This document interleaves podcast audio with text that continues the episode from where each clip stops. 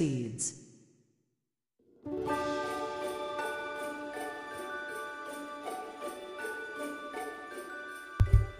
皆さんこんにちは映像クリエイターのさくです。クリエイターを目指すあなたへ毎日一つクリエイティブの種を届けるラジオクリエイターズシード。今日もよろしくお願いします。はいということで本日は12月の7日木曜日となりました。いかがお過ごしでしょうか？えー本日も神奈川県湘南から発信をしておりますが今日も快晴ですね。雲一つない天気ということで。ただ今日ちょっとあったかいんですよね。なんか昨日よりうん、あったかい生ぬるいような風がですねちょっと吹いております。はい。そんな中で今日もやっていくんですけれども本日のお話は何かというと今週のカメラ関連ニュースをですねちょっとピックアップしてお届けしたいかなと思うんですけれど、まあ、大半はですねパナソニックの話になってくるんですけれども、えーもう一つ二つがですね、えーセブンアンチさんというところとか、あとアストホリというところですね、まあ、その辺からまた新しい機材とか出ておりますので、その辺の紹介を、えー本編ではしていきたいというふうに思います。それでは本編の方、行ってみましょう。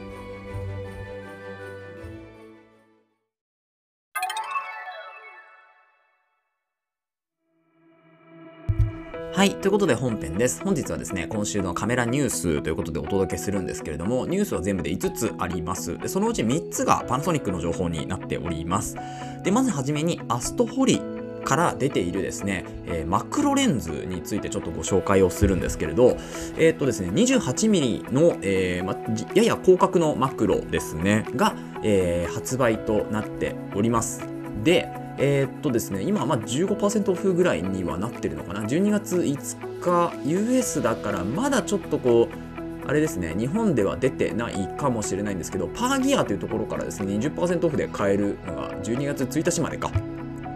今のところ、えーっと、そうですね、安く買えるところはもう終わってしまったのかな、日本ではっていうところですけど、えーそうですね、まあ、一応マウントとしてはですね、E マウント、えーソニーですね、E マウント、キャノン EF マウント、えー RF マウント、ニコン Z マウント、ライカの L マウント、そしてライカの L シネマウントっていう形で結構マウント展開が多いんですよね。で、あの、まあマクロレンズなので、どういうものかっていうと相当ですねこう細かく映すことができる小さいものをですね、えー拡大して映すことができる、まあ、顕微鏡のようなそういうレンズになるんですけど、えー今回がですねプローブということで、まあ、ちょっとこう長い、えーなんていうんですかねこう筒みたいのがついていてですね例えばカメラのマクロレンズっていうと普通のレンズにマクロ機能がついてる形なんですけどこれは完全にもうマクロとして、え使えるようなレンズになっております。例えば、まあ、鉛筆とか消しゴムとかをその辺にポンって置いといてそこにこの長いね柄のついたレンズを持っていってもうそれだけ写すっていう形になるんですよね。はい、でしかも 28mm の結構広角なので全体的にねそのもう、えー例えば消しゴムだったり鉛筆だったりを、まあ、すことができるというようなそういうものになります。なので例えばこううんジュエリーとかですよね。でこれ F 値がね 13mm スタートなのかな？あ 13F 値が13でスタートなのかな？はい。なので、マキシマムって書いてあるから、もしかしたらちょっとあれかもしれないですけど、ただその F 値をかなりあのジュエリーとかね、光り物だと絞ることになるんですけど、そこにね、ライトもついてるんですよ。そう、なのでレンズ面にライトついてますから、かなりね、光らせることができるので、えー例えば映り込みとかっていうのも若干防げたりもするのかなと思うので、結構これはね、面白いレンズかなというふうに思っております。はい。そんな形でアストホリから出ている 28mm のですね、マクロレンズになりました。そして次のニュース、これがですね、めちゃめちゃ気になっている、個人的には話題にしたいレンズ、あの、レンズの話なんですけど、えーセブンアーティサンズ七交渉というところからですね、リリース予定の 24mm、96mm のシネレンズですね、T2.9 ということで、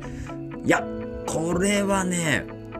めちゃめちゃ楽しみなんですよね。というのも、あの最近七交渉ですね、セブンアーティサンズはですね、かなり、まあ、いろんなレンズを出していて、いろんなマウントに対応できるようなレンズも出しているんですよね。で、ずいぶん前にシネレンズを単焦点で出したんですけど、ズームレンズはね、まだ出てなかったんですけど、まあ、満を持してというか、ズームレンズ出してくるんですよね。しかも24、96なので、かなり汎用性が高いレンズとなるんじゃないかなと。で、まあ、T 値もね、一応2.9になっているので、まあ、そこそこに明るいレンズだろうと思います。で、まあ、これが一体いくらになるかっていうところはまだ出てきてないんですよね。価格帯も出てなければ、まあ、機能性みたいなところも全然出てきてないんですよ。なので、えー、これはですねちょっと早めに情報を仕入れたいところではあるんですよね。いやこれはね本当に楽しみなんですよ。で一応ですねまあマウントも特にまだ出てないですね。ないですね。なので、ちょっと値段とマウント出次第ですね、また、えー、このポッドキャストで、えー、追ってお伝えをしていこうかなというふうに思っております。はい、これが、えー、2つ目のニュースとなりました。そして3つ目のニュースからですね、すべてパナソニックユーザー向けに、えー、なっておりますが、まずですね、1つ目のニュース、パナソニック1つ目はですね、なんとパナソニックがですね G100 というカメラとあとは S5-2 先日ですとか今年出たカメラですね2月ぐらいに出たカメラの、えー、レンタルサービスっていうのを開始したんですよね。でなおかつこれすごくて、まあ、最初レンタルでスタートするんですけど、まあ、例えば3年払ってくれればもうお買い上げですよみたいなだから実質分割払いでカメラを買っているみたいなのをですね公式メーカーが始めてしまったというようなニュースになります。でこれはね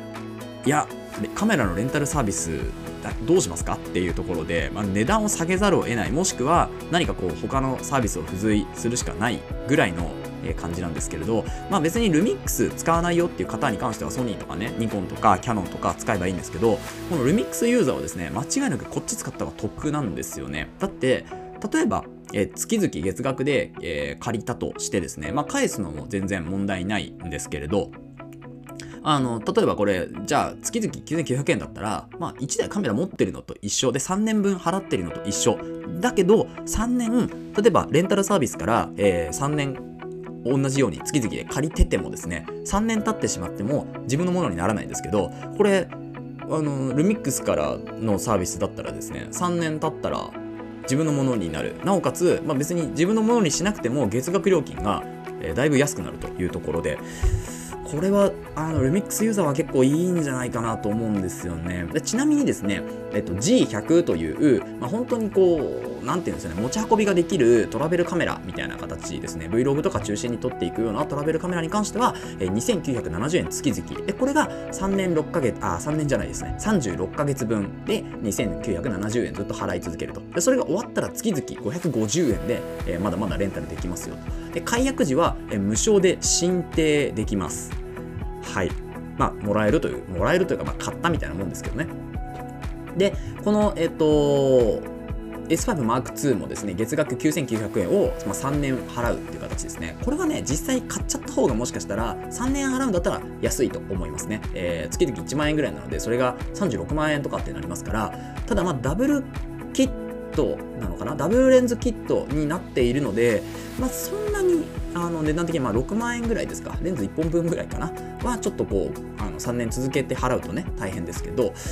うん、まあでもそれでもいいよっていう方はこの月額9900円でカメラを買うことができるというような形まあ借りるっていう形なんですけどね最初は。最終的に3年分払ったら、えー、まあ無料で申請ということ無料というか無償で申請というものになってます。で、3年終わった後もですね、月額1100円で、えー、借りることができますよというふうになっております。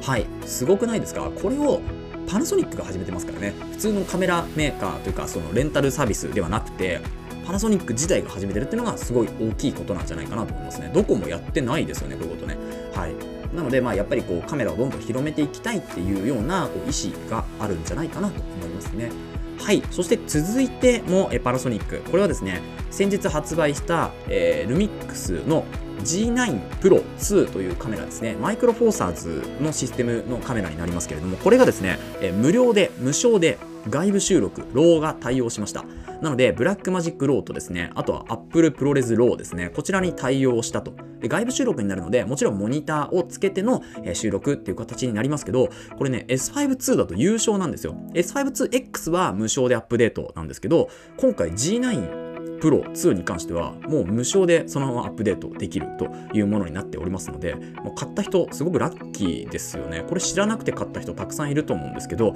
えロー取れんの？みたいな話になってくるので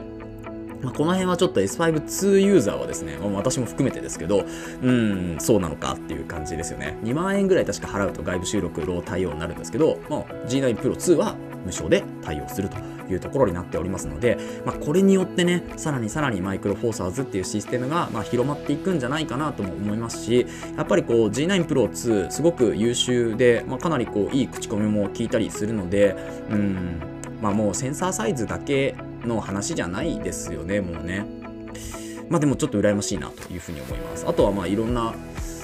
え、でもロー対応だけですね、今回はね、アップデート。まあ、まだまだアップデートするんじゃないかなというふうに、この機材に関しては、まだまだアップデートするんじゃないかなと思いますので、これからも動向をちょっとね、追っていきたいと思います。そして最後のニュースに関してはですね、えー、最後、これいきなり出ましたね、えー、パナソニックから新しいカメラが出ました。えその名もですね、DC-G100D ということで、えー、と先ほど、パナソニックのサブスクというか、レンタルで紹介で、あのレンタルできますよっていう、そういうカメラが G100 っていうカメラを借りることができて、で、3年経ったら無償で申請っていうものだったんですけど、それの、ま、新型ですね、G100D というものになります。で、こちらのダブルキットレンズと、あと V キットと K キットっていう形で3タイプ展開があるんですけど、まあ、本当にいきなり出てきましたね。だから機能とかもね、まだちょっとよく分かってないんですけれど、まあ、ほぼほぼ G100 に似たようなカメラだろうと。ただ USB-C タイプで充電できたりとかっていうのがあるので、まあ、少しこう使いやすくはなってるのかな。充電しやすくなってるかなっていうところですけど、うん。あのー、まあそんな感じですね。でも本当にいきなり出てきたんで、まあ、こういうことをするのは、どうなんでしょうっていうのが、まあ、ちょっとねこうルミックスユーザーの中とかあとはまあ他のカメラ界隈の中ではちょっと割れているところではありますけれどまあユーザーとしてはですね新しいカメラ出してくれて、まあ、それがねあの使いやすくていいんだったらまあ問題ないんじゃないかなと思うんですよね。そう。で、まあ、まあ今回そうダブルキットのこのダブルズームレンズキットなんですよね。だから何がついてるかっていうと、45150のズームが1個ついてるんですよね。でこれがねえー、っと、F 値がいくつなんでしょうね。一つが標準ズームで、12、32ですね、えー、のレンズになっています。これ 35mm 換算だと 24mm、64mm ということになっておりますね。で、F 値がね、これはいくつなんですかね。ちょっと書いてないかな。書いてないですね。ちょっとこれ見えないんですよね。あ、F がね、3.5から5.6、これがですね、広角の方になりますね。24mm、64mm の方ですね。で、えー、っと、ロングの方はちょっとわかんないですね。ズームレンズはちょっと見えないですね。多分同じような形だと思うんですけど、5.6か、まあ、6.3かそれぐらいで、まあ、そんなに明るいレンズではないと思うんですけれど、まあ、こう広角域とですね、えー、と望遠域 45mm150mm なんですよね望遠域の場合は。なので 35mm 換算だと90300というような形で結構ね望遠のレンズになりますから、まあ、それでいてあの簡単に綺麗な写真が撮れると。で動画もですね 4K まで対応できるというものになっております。でバリアングルなのであの、まあ、自撮りとかする方は本当にいいなというとこですよね。で、えっと、まあ、軽さとかもですね、仕様の方ちょっと見てみると、結構軽いのかなと思うんですけど、ルミックスのね、小型カメラ、しかもマイクロフォーサーズのセンサーサイズなので、めちゃめちゃ軽いとは思うんですけど、えっ、ー、と、あ、ありましたね。346g。めちゃめちゃ軽いですね。で、バッテリー含めると413ということになります。で、えっ、ー、と、長めのレンズをつけるとですね、546g ということで、まあ、ペットボトル1本分ぐらいかなというような形ですね。で一応ですね連続撮影可能時間に関しては動画だとだいたい40分ぐらいかなというところですね 4K の 30fps で、えー40分というところで、まあ、バッテリーだから、うん、2、3本はやっぱ持っといた方がいいのかなって気がしますよね。半日ぐらい回すんだったら2、3本、あの USB-C タイプでね、充電できるものもありますから、ただ2.0なんでね、ちょっと遅いかなと思いますけど。はい。まあ、そんな形であの新しいカメラ出ましたけど、まあ、これでね広まってくれてこの先に行きたいと思った方が、まあ、GH シリーズとかねあとは S シリーズとかっていうのを、ま買っていくのかなというところだとうんタイミング的にはちょっと微妙なところありましたけどね。ただここで出してくるってことは多分、えー、来年の初旬、えー、1月2月3月あたりですね、えー、新型が。